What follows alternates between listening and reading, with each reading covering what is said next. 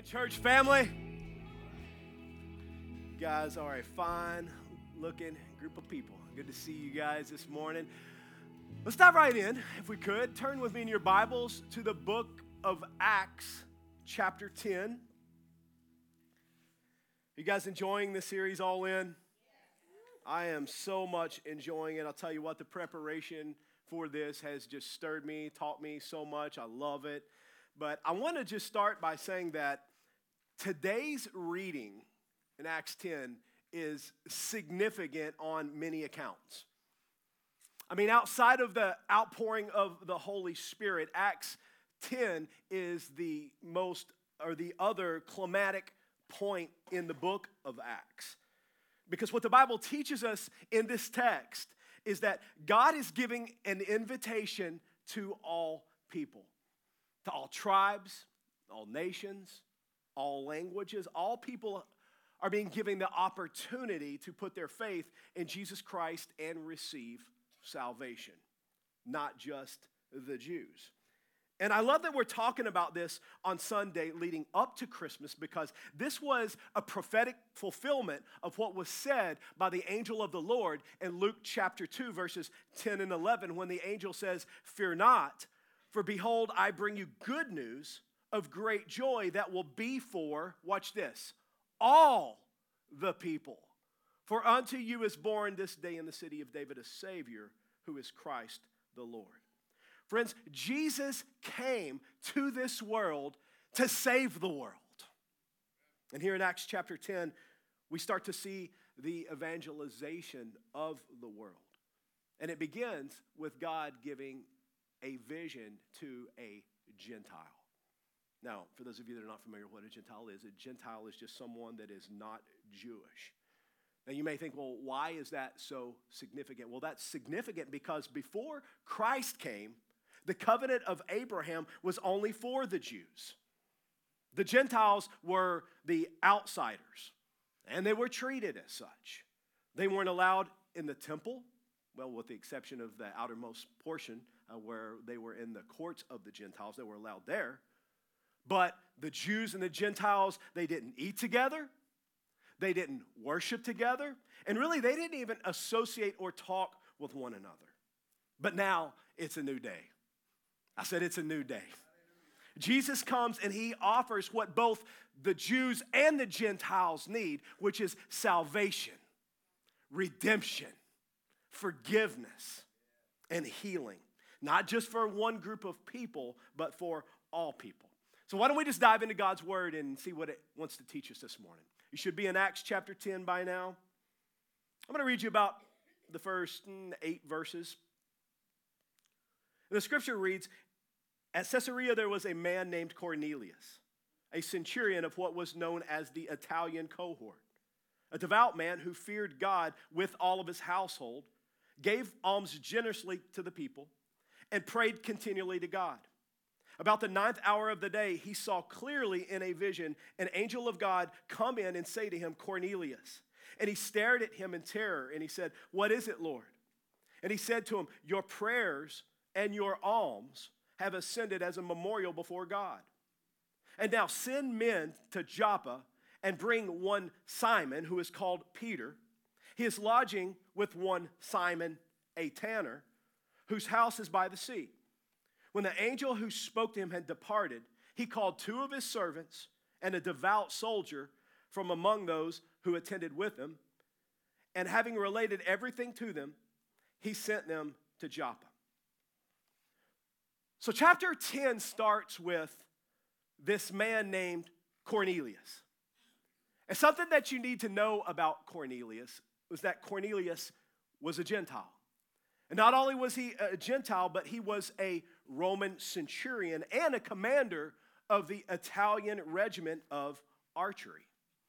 But despite being a Roman, Cornelius was also a worshiper of God. He was a Jewish proselyte who was known and was respected by the Jewish community.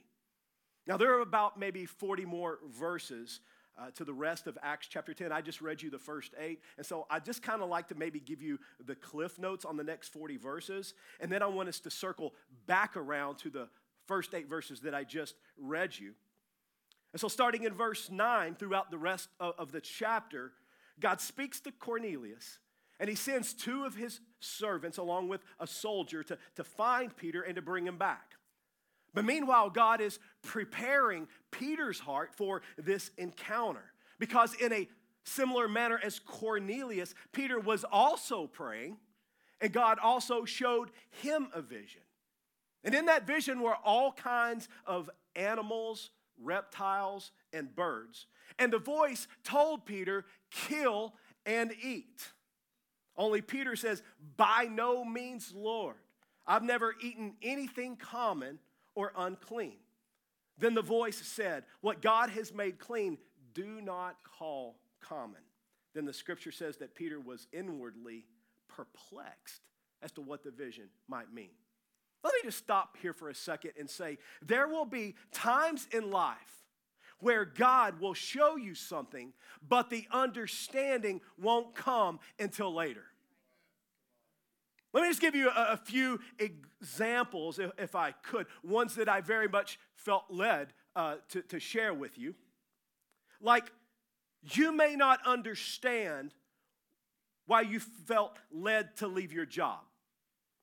Like, it just doesn't make sense. After all, you're making more money now than you've ever made in your entire life. Or maybe you don't understand why that relationship ended. You thought this was someone that was going to be in your life forever, but now they're no longer apart.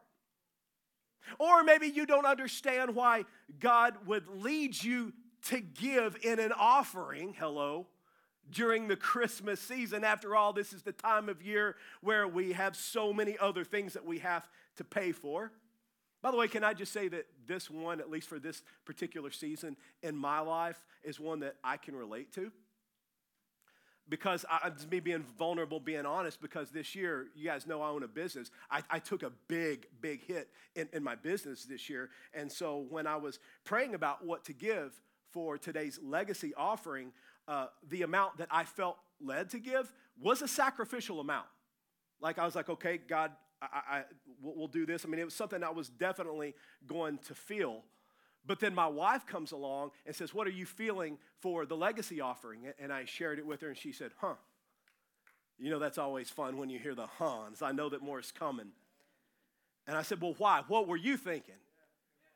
And she says, Well, and she said, I'm, I'm thinking of two numbers. I said, Well, all right. And the first number that she shared with me was double the amount that I had. And then she had another number that was double that one. So that's quadrupled what I had. Are, are you with me? And so when I, I, I heard, I thought, oh man. And I thought, well, okay, we can do the double. This is the year of the double, right? I'm going to stand on that right there. And so we'll, we'll just we'll go with that. And oh, that's going to hurt. And um, but I got to tell you that I, I left and just something was just kind of eating at me the whole time, right? And this morning I woke up and I just I walked into my wife and I just looked at her and I said, "Babe, tear up that check." And she smiled real big. She goes, Why? Because you want me to write the other one, don't you? And I said, I did. I do. I do. And I'm telling you this because I got to tell you, if I give that amount, um, some things is going to have to change. I mean, that's what a sacrifice means.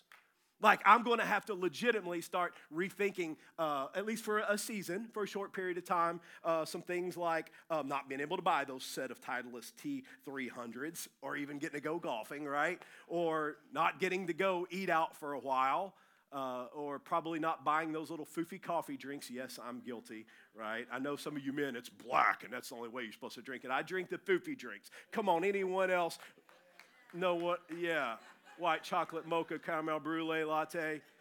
Guys, don't leave me hanging up here on my own. Y'all are, you're like, you're all on your own, mister. yeah.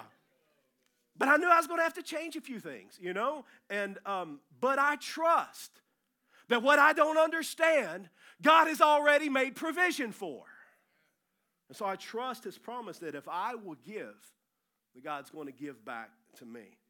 And I believe that it's going to be given back in a greater measure than the seed in which I sowed it. Are you with me?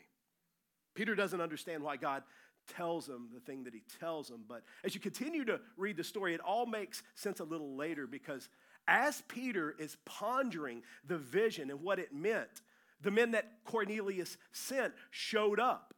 While at the same time, the Holy Spirit tells Peter that there are three men here that are trying uh, to find him. And then he says, the angel says to Peter, Go with them without hesitation, for I have sent them. Now, this is right here in verse 20, if you're, if you're taking notes, and I encourage it. And I want to pause just for a minute because I want to highlight two important things. First of all, I want you to notice where the scripture says, the Holy Spirit said to him. Friends, God desires to speak to us. But just as we mentioned a couple of weeks ago, we've got to be sure that we are tuned in. And oftentimes, the way that we tune in is first tune out all of the voices that are trying to grasp for our attention at every waking moment. Remember what Peter was doing whenever the Holy Spirit spoke to him? He was praying.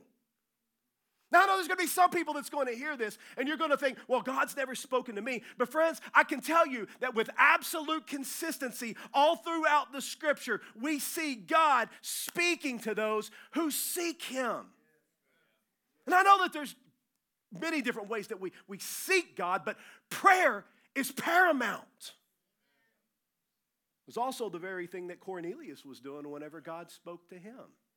But we'll circle back around to Cornelius here in a few minutes. But the second thing that I want to highlight is what God said whenever He says, I want you to go, watch this, without hesitation. See, I feel like this right here is a word that the body of Christ needs to hear because there are many times that God will call you to do things in which they will require your immediate obedience.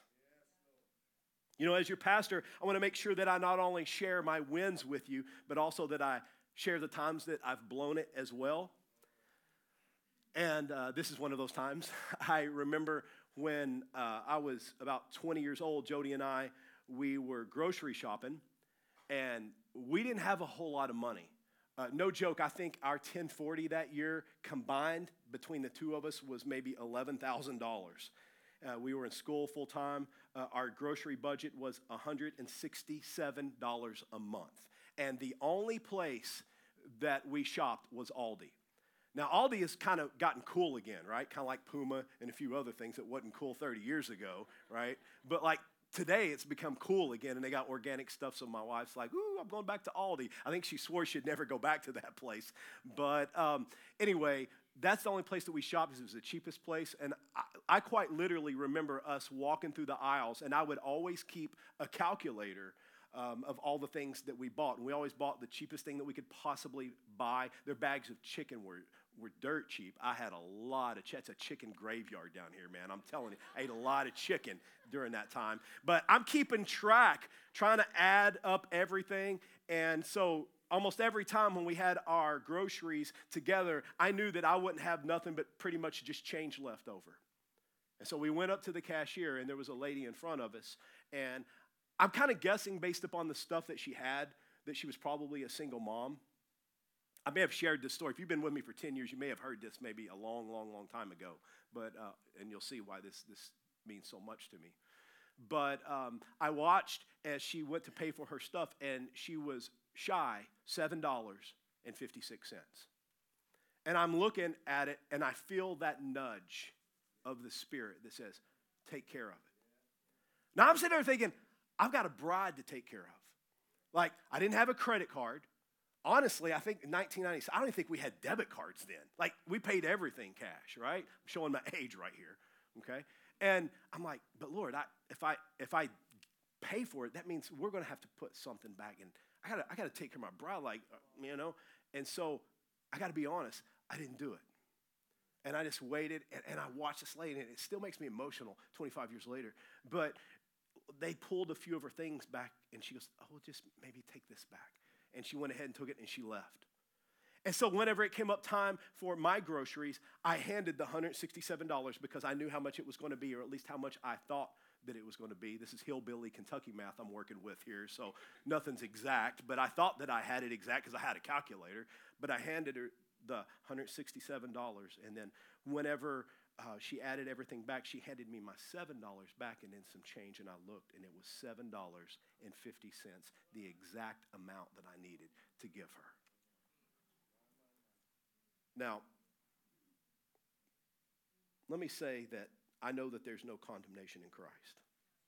Okay? I don't want you guys to think that I'm losing sleep over something that I failed to do 25 years ago. However, I don't want to miss it the next time. Which is why I told my wife to rip up that check and rewrite a new one this morning. Okay? See, I think that what we see in this story here is a good lesson on being obedient to God without hesitation. And it's one, like I said, I know that I can relate to. So back to our story. So Peter goes to Cornelius' house. Cornelius falls at Peter's feet in, in reverence, but Peter reminds him that he's just a man. Peter then tells Cornelius that it was against Jewish law for Peter to associate with Gentiles. However, God uh, revealed to him in a vision not to call any person common or unclean. And Peter understood that the animals were symbolic of the Gentiles who God was preparing to receive the gospel. Then Cornelius told Peter about the vision that he had.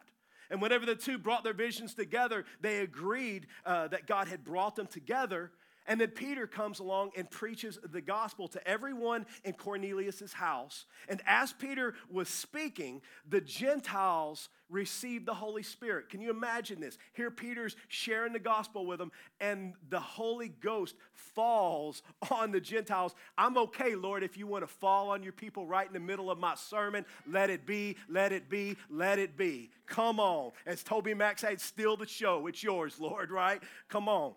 And so the Holy Spirit comes, He falls upon them. They start speaking in tongues, by the way. That's in your Bible just in case you wasn't sure. And it's not just something that God wanted to do 2,000 years ago just to bring some truth to that reality. Hello, somebody with me?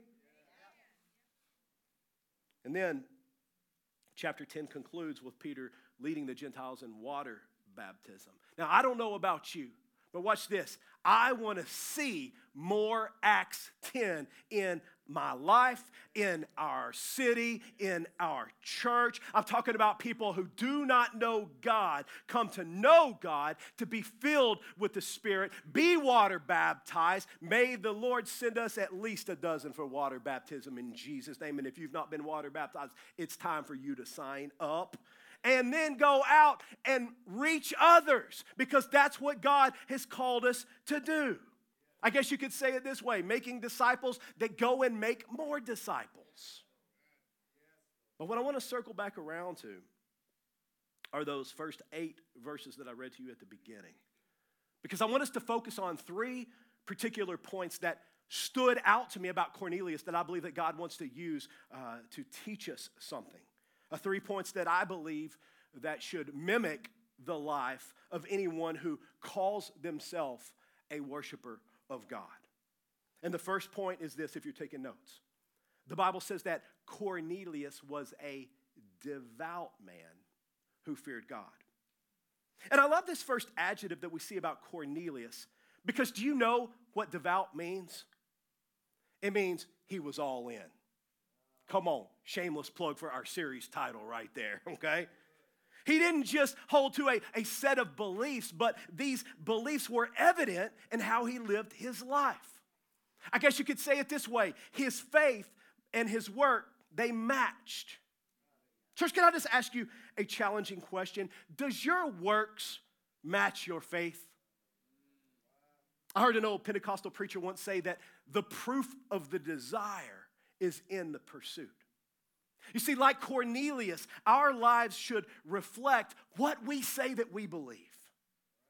For example, if we believe that Jesus is the only way to heaven, and we believe that those who do not know Christ will spend eternity away from Him in a place called hell, then we should be doing something to ensure that people don't go to hell, but rather get to go to heaven. Is somebody with me this morning? Am I talking to the church of Jesus Christ?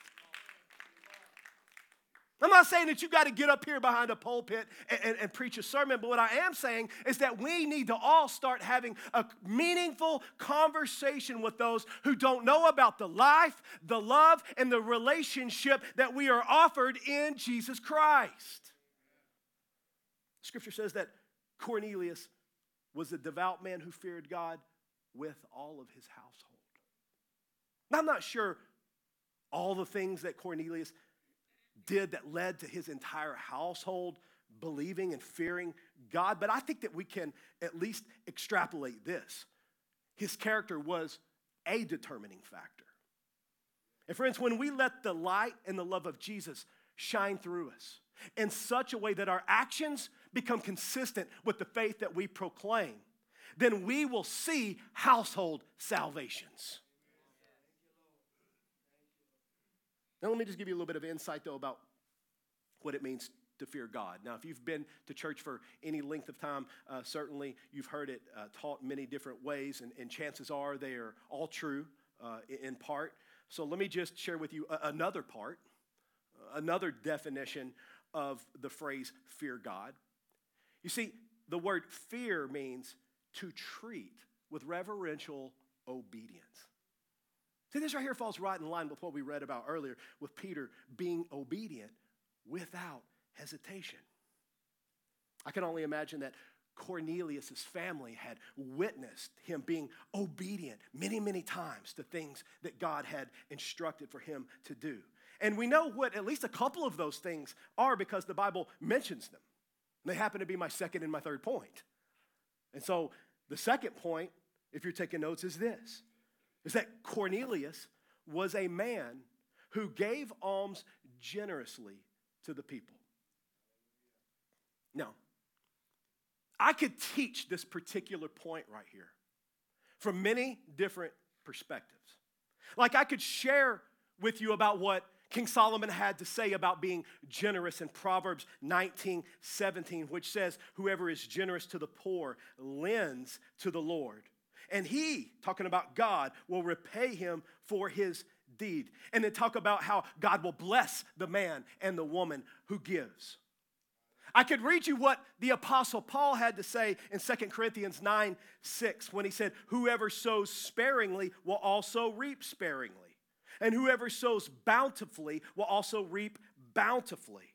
And then I could talk to you that it's not about the amount, but it's about the percentage, as was the case with the widow's mite. Not equal amount, but equal sacrifice. And of course, I could read you from Hebrews chapter 13, 16, which says, Do not neglect to do good and to share what you have, for such sacrifices are pleasing to God. And I could come at this from the place of challenging those who have neglected to be a giver and say that it's a lack of generosity that refuses to acknowledge that your assets really aren't yours, but they're God's. And all of these would be right, accurate, and true. But I want to appeal to your heart. And I want to share with you what I know to be true.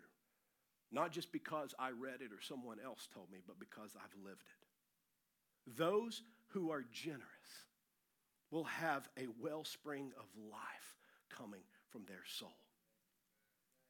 I can testify to what Jesus said when he said, It's more blessed to give than to receive.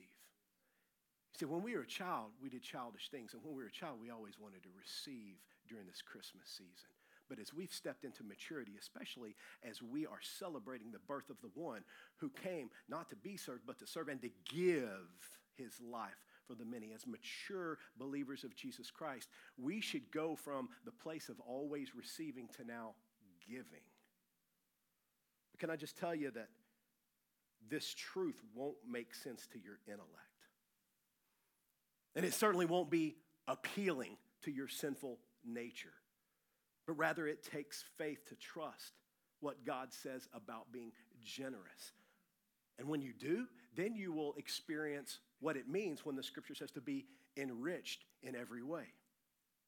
2 Corinthians 9:11 it highlights this very thing. It says, "You will be enriched in every way to be generous in every way, which through us will produce thanksgiving to God."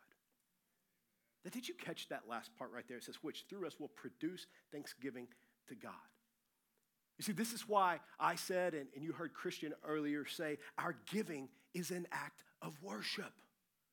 Because that is what it is. But now, let me just give you a little bit of uh, teaching here because I want you to just, if you could, grab hold of the heart of worship. Because the first place that the word worship is mentioned in the Bible is found in Genesis chapter 22 and verse 5. And it's where, where Abraham says to his servants, he says, um, Stay here with the donkey while I and I and the boy uh, go over there. We will, watch this, worship, and then we will come back to you. Now, for those of you that know the story, this is when Abraham went to Moriah to offer his son Isaac uh, as a sacrifice. Yet, whenever he told his servants what they were going to do, he said, We are going to go worship. Friends, worship has always been connected to sacrifice. Always, always, always. And here's the thing about sacrifice sacrifice is an adversary of convenience. And in most all circumstances, it will stand in opposition to what our flesh desires. But what worship is meant to be is when we bring our hearts and our minds in alignment with the life and the nature of Jesus Christ. Because the one in whom we call Lord and Savior has shown us what it means to be a giver and to be a worshiper and to exemplify what a sacrifice is to look like. Because you know what it's to look like? It looks like laying your life down for others. It's considering the other person over yourself. It's saying yes when you could say no, and it's saying no when you could say yes. In short, it's putting first what should be first, no matter the cost.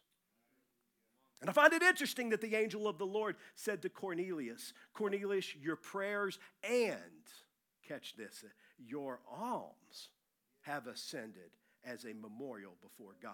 I mean, one might expect to hear from the angel of the Lord to say, Oh, Cornelius, your prayers have, have gotten God's attention. But the angel here says that his giving is what God's got, also got God's attention and ascended as a memorial before God also.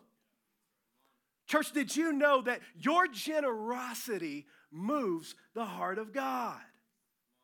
Again, as I said earlier, our giving is connected to our worship. And that's why Jesus said in Matthew chapter 6, verse 21, where your treasure is, there your heart will be also. Now, I want us to look at the third and the final point that we see from the life of Cornelius. Cornelius prayed continually to God. The word continually means that he never stopped praying. Much in the same manner as Paul instructs us to do in 1 Thessalonians uh, 5:16, pray without ceasing. And maybe you're sitting here thinking, well, how can someone pray continually? Well, let me ask you something. What is prayer? That'll only take a few hundred hours to scratch the surface on that lesson, right? How about I just give you a real simple definition? Prayer is communion with God.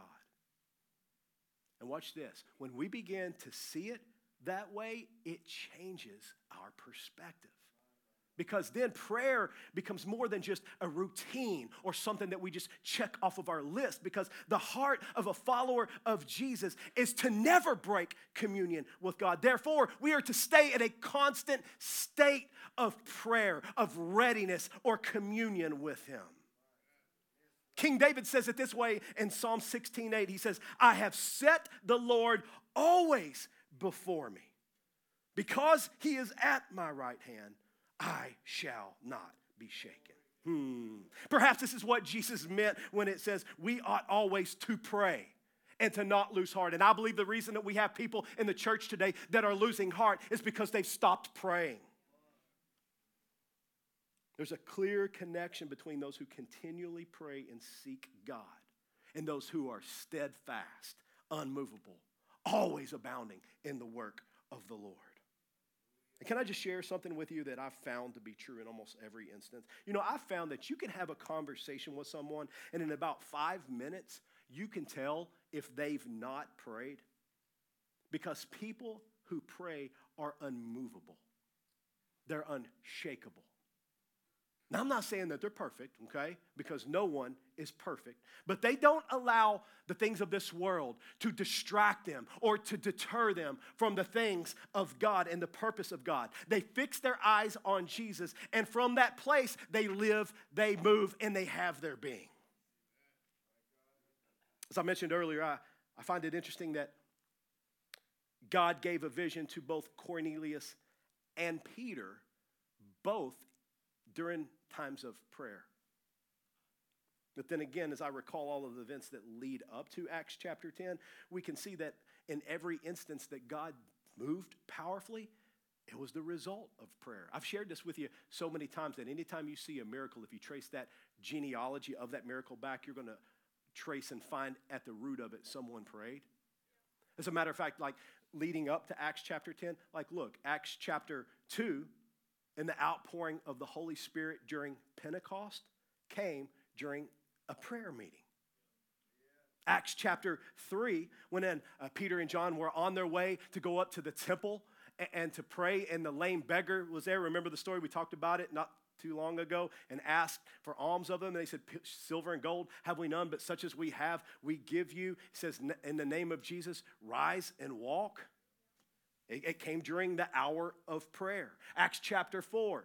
Peter and John were arrested and released, and then they prayed for boldness and they were filled with boldness. And then the scripture says the place where they had gathered was shaken. In Acts chapter 6, uh, they prayed and selected seven men in whom they would lay hands on and sent them out to do God's work. And then the Bible says that the word of God went out and the number of disciples began to multiply. Acts chapter 8, Peter prays for those who received Christ as Lord and they get filled with the Holy Spirit. Acts chapter 9, Peter goes to Lydda where he hears about Tabitha's death. Remember, AKA Dorcas, right? and he sends everyone out of the room. Then he kneels down and does what? Prays. And he speaks to Tabitha's dead body and says, Tabitha, arise. And then we see the first resurrection at the hands of the disciples. And now that we've wrapped up Acts chapter 10, again, we see God move by showing visions to two men who were praying and seeking God, which led to the evangelization of the Gentiles. And can I just tell you that in the upcoming, spoiler alert, the upcoming chapters, there will be a continuation of what we've already read, which is God calling his people to do things that could only be done by the power of the Holy Spirit. Yet this power was almost always preceded by prayer. And I just want to end this morning by saying that in the book of Acts, there's 28 chapters. Now, you and I, we get to live the 29th. We get to continue the work which was laid out here in the book of Acts 2,000 years ago. And for us as a local church body, Destiny Church, we get to continue to be a part of the next 10 by building upon the foundation of the 10 that we've already laid. Which now leads me to this. For the last four weeks, I've been asking you guys to, to pray. To pray to prepare and to participate by giving your best sacrificial gift to our legacy offering. Now, for those of you that may be just joining us, let me just tell you what that is. That is a special one time offering that we're going to start doing. Um, it's going to be an annual thing every year. Come every December, we're going to take a, a legacy offering and we're going to pray about what that is supposed to go to with each given year. It'll be something I'll pray about with our, our elders and, and staff.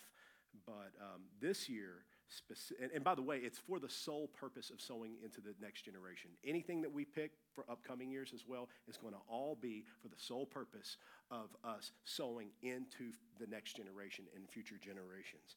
But specifically, this year's offering is going to go towards a church home for Destiny Church.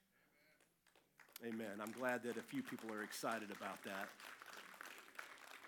But watch this. I'm talking about a place where we can worship, a place where we can serve our community, a place where we can make more disciples, a place where we can pray, a place where we can have weddings. That'll save you a bunch of money right there, okay? Go, go try to find you a venue on a wedding. guess what? We're going to make that available to our church body. Okay? A place where we can, uh, when our loved ones pass, we have a place to be able to do that ceremony that's going to cost you nothing, also. Are you with me this morning? A place where we can fellowship a place where we can give food to those who need it, a place where we can provide clothing to those who need it. Friends, I've got a list, a pay, I mean pages long and full of vision of things that I believe that God has called us to. And while we're thankful for the temporary meeting place that we have here at Regal, thank God we've got somewhere to meet, we know that God has more in store for us. Now, what I believe is our next steps is for us to give towards this, for us to make this dream and this vision a reality. And so, what I would like for us to do now is I want to just take a moment and pray. And then, after I pray, uh, the worship team is going to lead us into worship. And then the ushers are going to start passing the buckets around the room. And then I'll come back up and uh, I will close us out. And so I just want to ask you guys, if you would, to just join me in prayer uh, right now. And um, let's pray real quick. Bow your heads with me. Father, oh, we thank you. We thank you, Lord. We recognize, God, every good and perfect gift comes from heaven above, Lord. And God, we will say thank you for all of eternity. Thank you for all that you've given us the privilege to be a part of here, Lord, for the last 10 years.